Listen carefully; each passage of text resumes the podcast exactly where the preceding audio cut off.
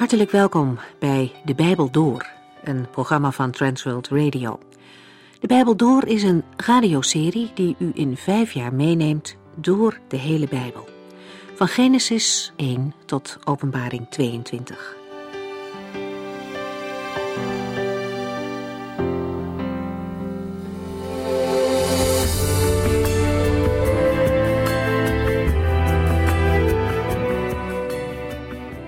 De brief waar we nu mee bezig zijn, die de apostel Paulus aan de gemeente in Korinthe schreef, was vast geen makkelijke brief om te schrijven. In de gemeente daar was men nogal ingenomen met zichzelf en er speelde ook grote zonden. Paulus is met deze jonge christenen bewogen en hij wijst hen de weg van Jezus Christus. Er moet heel wat veranderen in de gemeente om tot eer van God te kunnen leven. De vorige keer lazen we hoofdstuk 6... En hierin spreekt Paulus over rechtszaken tussen christenen. Zijn toon wordt scherper en hij laat geen twijfel bestaan over wat goed en fout is. Als christenen hun verschillen uitvechten voor de rechter, dan gaat dat ten koste van de goede naam die zij horen te hebben in de wereld. De naam van Christus lijdt daaronder. Het is al ernstig genoeg dat er rechtszaken zijn. Dat zou al niet zo moeten zijn. En als het toch voorkomt, moeten de gelovigen daarmee niet naar een wereldlijke rechtbank gaan, maar het als broeders en zusters in Christus onder elkaar oplossen. Paulus geeft hen mee dat ze er ook voor kunnen kiezen om onrecht te verdragen in plaats van een ander tekort te doen. Dat gaat wel heel erg tegen de menselijke natuur in, maar in Gods koninkrijk zijn de dingen anders. Christenen mogen hun zaak overgeven aan God. Dat is niet slap, integendeel. Het vereist moed om de minste te zijn en niet het eigen gelijk te zoeken. In het vervolg waarschuwt de apostel weer dringend tegen de ontucht die in Korinthe zoveel voorkwam. Christenen hebben de Heilige Geest gekregen, een reden om heilig te leven. God heeft hen voor de allerhoogste prijs gekocht en daarom is het lichaam niet voor ontucht, maar om God mee te eren.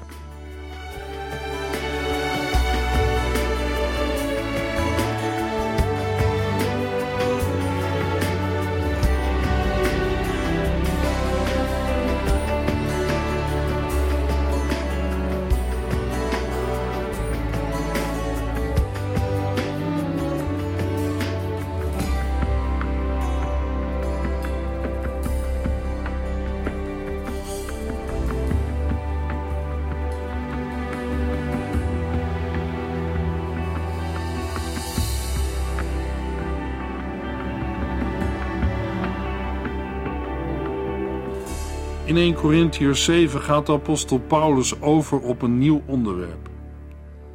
Het onderwerp hangt nauw samen met de onderwerpen uit 1 Korinthiërs 5 en 6, ontucht en hoererij. De samenhang blijkt ook uit 1 Korinthiërs 7 vers 2, waar de apostel als tegenhanger van ontucht en hoererij het huwelijk aan de orde stelt. Daarmee zijn we ook direct midden in het onderwerp en de thema's van 1 Korinthiërs 7. In 1 Korinthiërs 7 gaat het over het huwelijk, seksualiteit binnen het huwelijk, echtscheiding en ongehuwd blijven. Tussen de apostel en de gemeente van Korinthe bestond een regelmatige correspondentie. En bovendien is er door Paulus' medewerkers en door afgevaardigden uit de gemeente heen en weer gereisd. 1 Korinthiërs 7 vers 1. Daarmee kom ik op de vragen uit uw brief. U zegt dat het een goede zaak is als een man geen seksuele omgang heeft met een vrouw. De apostel verwijst naar een brief uit de gemeente van Korinthe, die wij verder niet kunnen raadplegen, omdat hij ons niet is overgeleverd. In de brief zijn vragen gesteld over het huwelijk en de seksualiteit.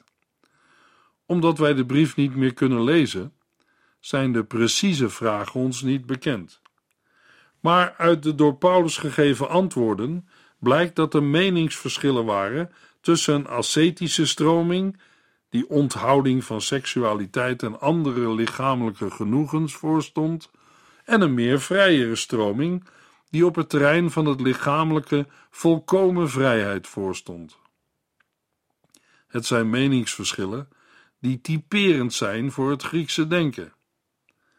Over de uitleg van vers 1 verschillen Bijbeluitleggers van mening. Met de vertaling "U zegt dat het een goede zaak is", wordt de mening van de Korinthiërs aangegeven. Op grond van de Griekse tekst is het ook mogelijk vers 1 op te vatten als een eerste reactie van Paulus op de vragen uit de brief. De vertaling van vers 1 wordt dan: "Daarmee kom ik op de vragen uit uw brief. Het is een goede zaak als een man geen seksuele omgang heeft met een vrouw." Op het onderwerp van het ongehuwd blijven, het zogenaamde celibataire leven, komt Paulus in dit hoofdstuk telkens terug.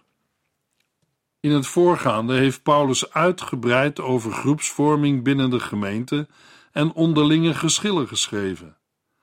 Nu gaat de apostel het hebben over voorschriften voor getrouwde en ongetrouwde gelovigen. Voordat ik nu verder ga met de tekst van 1 Korinthiërs 7, stel ik eerst 2 inleidende vragen aan de orde. De eerste vraag is: was Paulus getrouwd of is Paulus getrouwd geweest? En de tweede vraag: stelt Paulus het ongehuwd zijn boven het gehuwd zijn? De eerste vraag, was Paulus getrouwd, kunnen we waarschijnlijk snel beantwoorden. Niet op het moment dat hij met de christengemeente uit Korinthe correspondeerde. Maar daarmee zijn we er nog niet, want we kunnen ook vragen: is Paulus getrouwd geweest? Sommige uitleggers en ook dominee McGee zijn van mening: als Paulus nooit getrouwd is geweest, dan zou hij alleen theoretisch over het huwelijk en seksualiteit kunnen spreken. Maar Paulus spreekt vanuit ondervinding. Daarbij geven ze aan dat het niet de werkwijze van de Heilige Geest is om een man uit te kiezen die onderwijs en leiding moet geven over thema's waarmee hij zelf niets heeft of waarmee hij geen ervaring heeft. Op grond van 1 Korinthiërs 7 vers 7 zijn uitleggers er altijd van uitgegaan dat Paulus niet was getrouwd. Ik zou het fijn vinden als iedereen was zoals ik en niet trouwde. Maar het hangt ervan af welke gave God in zijn genade aan u geeft. De een krijgt deze gave en de ander die. Als we ervan uitgaan dat de apostel niet getrouwd was, dan hoeven we geen aandacht te geven aan vers 8.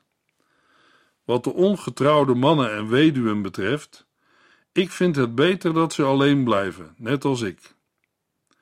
Oké, dan weten wij dat Paulus een alleengaande man was, maar dan zijn er nog 2 mogelijkheden. Hij is vrijgezel of weduwnaar. De Bijbeluitleggers die van mening zijn dat Paulus waarschijnlijk weduwnaar was, hebben moeite te geloven dat Paulus altijd ongehuwd is geweest, mede op grond van zijn achtergrond. In Handelingen 26 vers 10 lezen we: "Met toestemming van de leidende priesters heb ik, Paulus, in Jeruzalem velen van zijn volgelingen gevangen gezet. En als tegen hen de doodstraf werd geëist, stemde ik daar altijd mee in." Hoe kon Paulus met de doodstraf instemmen als hij zelf geen lid van het Sanhedrin was? Hij moet dan lid van het Sanhedrin zijn geweest, en dat betekent dat hij dan ook gehuwd moet zijn geweest, want dat was een voorwaarde om lid te worden van het Sanhedrin. Ook vanuit de Joodse achtergrond van Paulus worden argumenten aangedragen voor het weduwnaar zijn van Paulus. Jonge Joodse mannen waren op trouwen gericht. De Mishnah schrijft voor dat een jonge man op zijn 18e levensjaar moet trouwen. De Mishnah omvat de zogeheten mondelinge Torah, samen met daarop allerlei commentaren en uitleggingen. Volgens de Joodse traditie heeft God, toen hij aan Mozes de schriftelijke Torah gaf, die we terugvinden in Tanach, het Oude Testament, ook een mondelinge toelichting daarop verstrekt, die Mishnah wordt genoemd. In een Joods commentaar op Genesis 5 vers 2 wordt gezegd: "Een Jood die geen vrouw heeft, is geen man of mens." Op grond van deze en nog andere argumenten menen sommige uitleggers dat de apostel Paulus getrouwd moet zijn geweest. Op een gegeven moment is hij weduwnaar geworden en niet weer hertrouwd. In 1 Korinthiërs 9 vers 5 lezen we: mogen wij niet een gelovige als vrouw meenemen op onze reizen? De andere apostelen en de broers van de Heer Jezus doen dat ook. En Petrus doet het. De voorstanders van het weduwnaarschap van Paulus zijn van mening dat de apostel geen vrouw wilde vragen om met hem mee te reizen naar de landen waar de Heer hem heen zond om het evangelie te verkondigen. Hij mocht het wel, maar heeft het niet gedaan. Volgens hen moet Paulus een lieve vrouw hebben gehad, omdat hij zo fijngevoelig en bevindelijk over het huwelijk spreekt. Maar de feitelijke staat van Paulus is ons niet bekend. Was hij ongehuwd of misschien weduwnaar? Maar daar gaat het niet om in vers 7. Het gaat niet om het ongehuwd zijn als zodanig, want uit het vervolg van vers 7 blijkt dat Paulus spreekt over zijn gave om ongehuwd te blijven, ter wille van de zaak van de Heere. Celibatair leven is een gave, een charisma van de Heere, geen vereiste. Aan vers 8 wordt het vermoeden ontleend dat Paulus zelf ook weduwnaar moet zijn geweest. Persoonlijk vind ik daarvoor onvoldoende bewijs. Ook een ongetrouwde man of vrouw kan onder leiding van de Heilige Geest prima onderwijs geven over het huwelijk en de seksualiteit. We zijn toe aan de tweede vraag. Stelt Paulus het ongehuwd zijn boven het gehuwd zijn? Uit wat in het voorgaande naar aanleiding van vers 7 is gezegd, moet het antwoord op deze vraag zijn: nee. Celibatair leven is een gave, een charisma van de Heere, geen vereiste. 1 Korinthiërs 7 vers 2. Maar om ontucht te voorkomen is het goed dat elke man zijn eigen vrouw heeft en elke vrouw haar eigen man.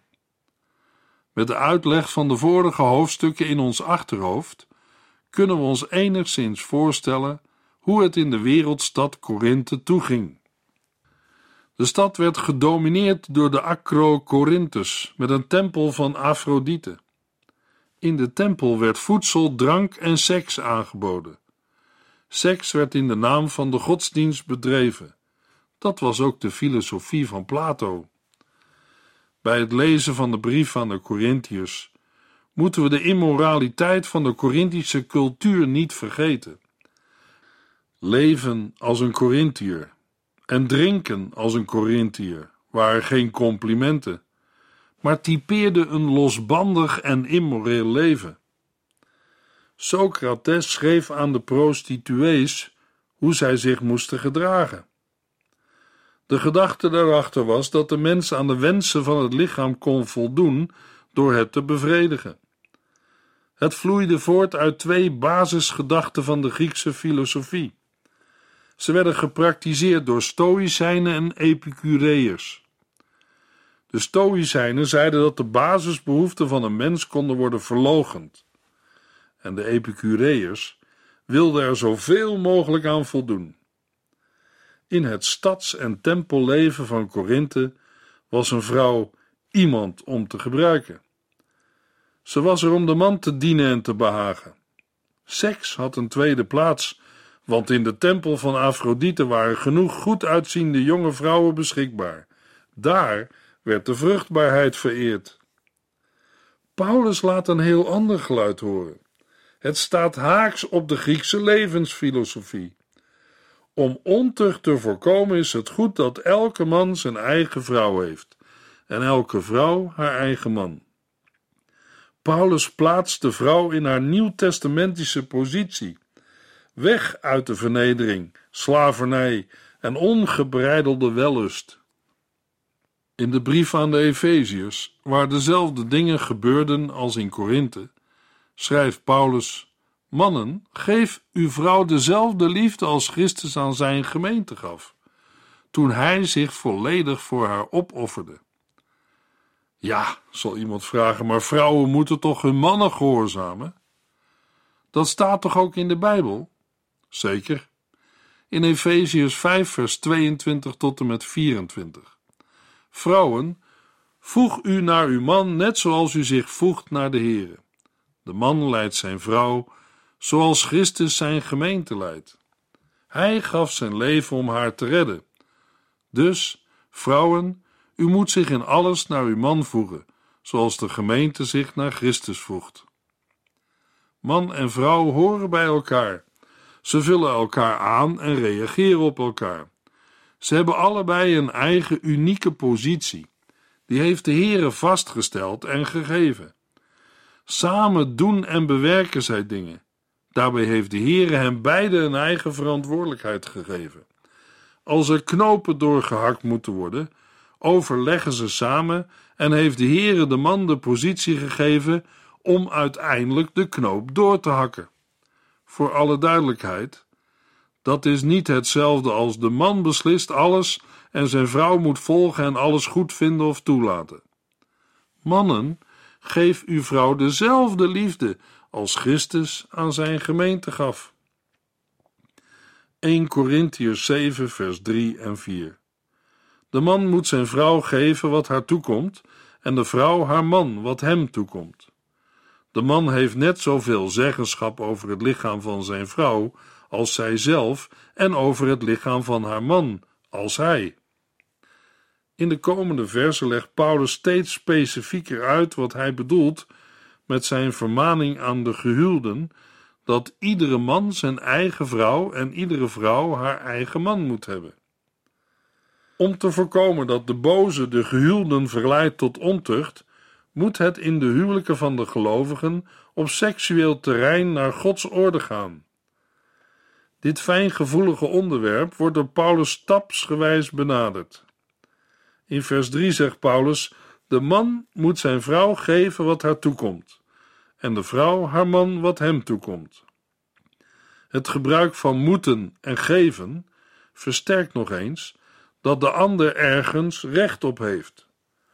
Hoewel deze dingen van land tot land en van cultuur tot cultuur enigszins verschillend kunnen zijn, bestaan er voor het huwelijk bepaalde verwachtingen en plichten.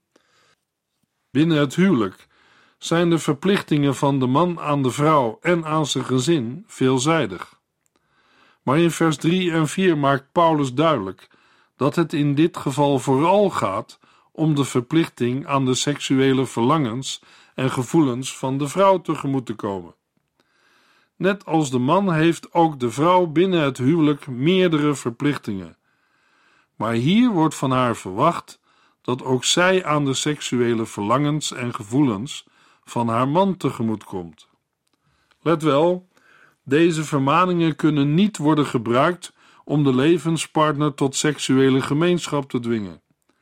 Er kunnen situaties van zowel geestelijke als lichamelijke aard zijn, of van conflict of gedrag, waardoor seksuele gemeenschap tijdelijk niet plaatsvindt. De aanleiding tot deze vermaning is hier de verachting van de seksualiteit door sommige gehuwden onder invloed van het Grieks filosofische denken, waarbij al het stoffelijke wordt ondergewaardeerd. Paulus zegt in vers 4... Noch de vrouw, noch de man heeft het recht de ander in dit opzicht tekort te doen. Heel opmerkelijk binnen de antieke cultuur is de volkomen gelijkwaardigheid en wederkerigheid van dit gebod voor zowel de man als de vrouw.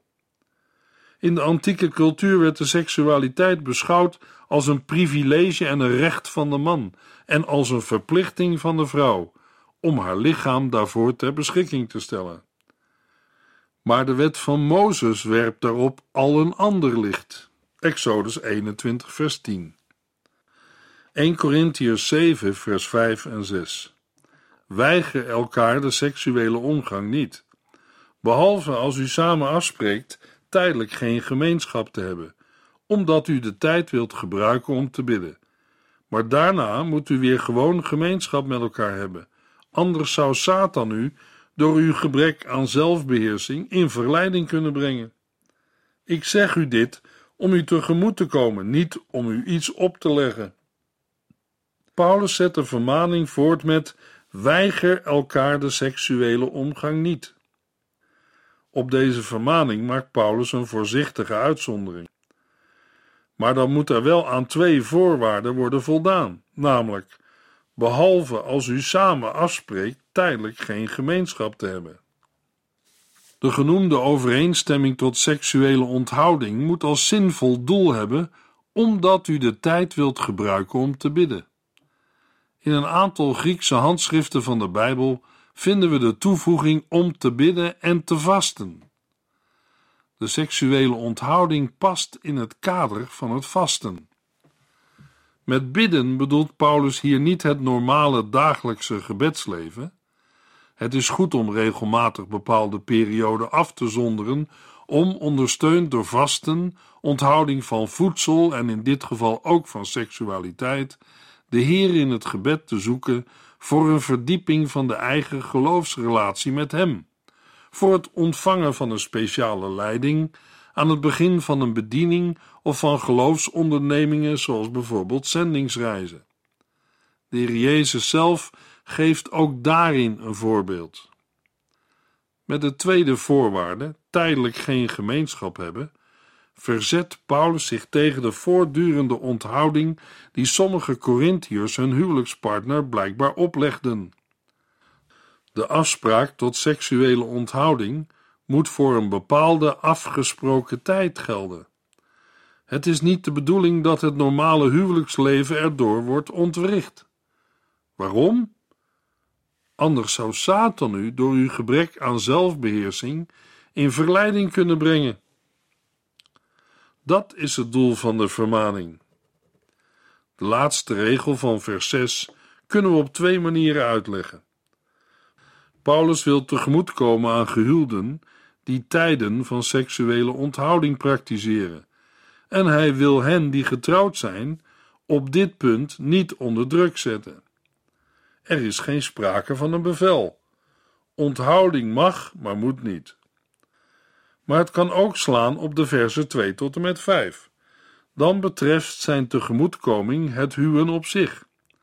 Het huwelijk is een door God gegeven mogelijkheid, maar geen vereiste. 1 Korinthiërs 7 vers 7. Ik zou het fijn vinden als iedereen was zoals ik en niet trouwde. Maar het hangt ervan af welke gave God u geeft in zijn genade. De een krijgt deze gave en de ander die. Paulus' tegemoetkoming in vers 6 aan de gehuwden of aan hen die willen trouwen is des te opmerkelijker met het oog op zijn persoonlijke voorkeur. Dat alle mensen zouden zijn zoals hij zelf. Dat is overigens niet waar het Paulus om te doen is. Het gaat niet om het ongehuwd zijn als zodanig. Paulus spreekt over zijn gave om ongehuwd te blijven ter wille van de zaak van de Here. Onthouding en celibatair leven zijn een gave van God, geen vereiste. Zo besluit Paulus deze discussie met te zeggen dat, hoewel hij wel zou willen dat iedereen was zoals hij, het zo is dat een ieder zijn eigen bijzondere gave heeft. De een, zoals hij zelf, heeft de gave om zich te onthouden van een huwelijk en blijft ongehuwd omwille van het koninkrijk van de hemel. Maar een ander heeft weer een andere gave. In de context van 1 Korinthiërs 7 is het niet onwaarschijnlijk dat Paulus hier, behalve op het ongehuwd blijven, omwille van de Here, ook doelt op een liefdevolle en gepaste omgang met je man of vrouw. 1 Korinthiërs 7 vers 8 en 9. Wat de ongetrouwde mannen en weduwen betreft, ik vind het beter als zij alleen blijven, net als ik. Maar als ze zich niet kunnen beheersen, kunnen ze beter trouwen. Het is beter om te trouwen dan door verlangen verteerd te worden. De weduwnaars en weduwen wordt aangeraden om niet te hertrouwen. De reden daarvoor is het nabije einde aller dingen en de onverdeelde toewijding aan de Here. In het bijzonder voor de wat oudere weduwen ziet Paulus een taak weggelegd in de voorbeden. Paulus geeft hier een raad waarin hij zich geïnspireerd weet door de Heilige Geest. Voor degenen die een groot verlangen hebben naar het huwelijk geldt een uitzondering. Voor de jonge weduwen zal Paulus deze uitzondering tot regel verheffen. Vanwege het gevaar van verleidingen en lasterpraat is het beter dat zij trouwen en een gezin stichten. 1 Korinthiërs 7 vers 10 tot en met 20. Voor de getrouwden geldt dit voorschrift, dat niet van mezelf, maar van de Heere komt. Een vrouw mag niet van haar man scheiden. Als ze dat toch doet, moet ze ongetrouwd blijven, of naar haar man terugkeren en het met hem in orde maken. Ook een man mag zijn vrouw niet wegsturen. Wat de anderen betreft, hun heb ik ook nog iets te zeggen. Dit is geen voorschrift van God, maar mijn eigen mening. Als een gelovige man een ongelovige vrouw heeft, die toch bij hem wil blijven, moet hij niet van haar scheiden. En als een gelovige vrouw een ongelovige man heeft, die toch bij haar wil blijven, moet zij niet van hem scheiden. Want de ongelovige man is voor God apart gezet, omdat zijn vrouw een gelovige is, en de ongelovige vrouw is voor God afgezonderd, omdat haar man een gelovige is. Anders zou u ook geen contact met uw kinderen mogen hebben. Maar nu zijn zij door God afgezonderd. Het ligt anders als de ongelovige man of vrouw zelf wil scheiden.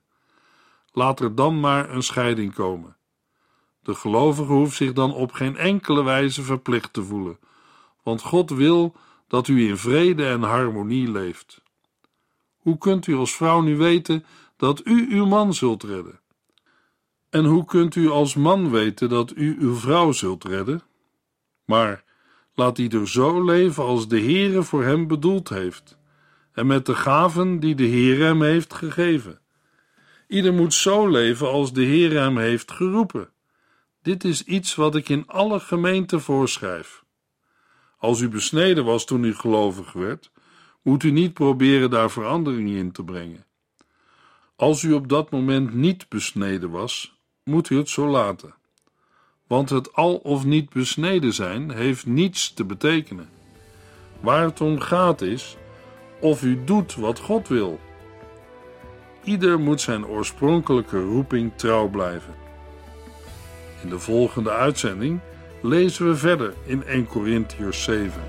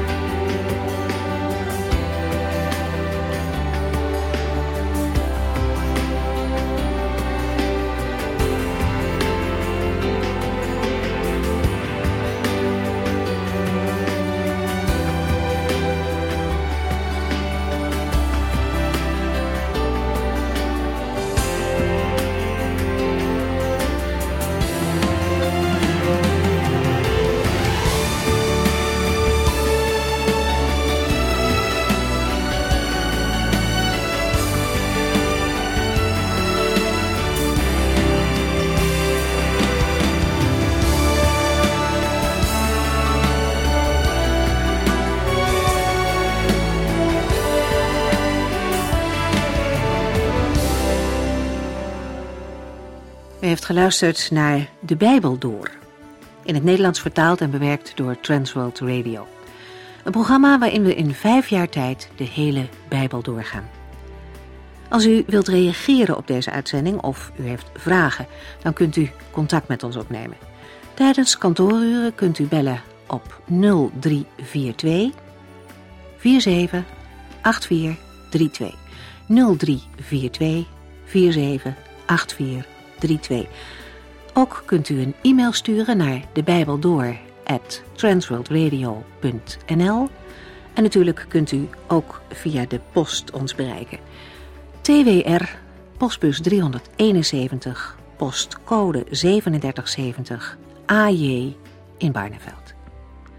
Dit programma werd gepresenteerd door Cor Weda en Ike André. Techniek was in handen van Odin van Woerdekom. En wij allemaal bedanken u voor het luisteren. Graag tot de volgende keer.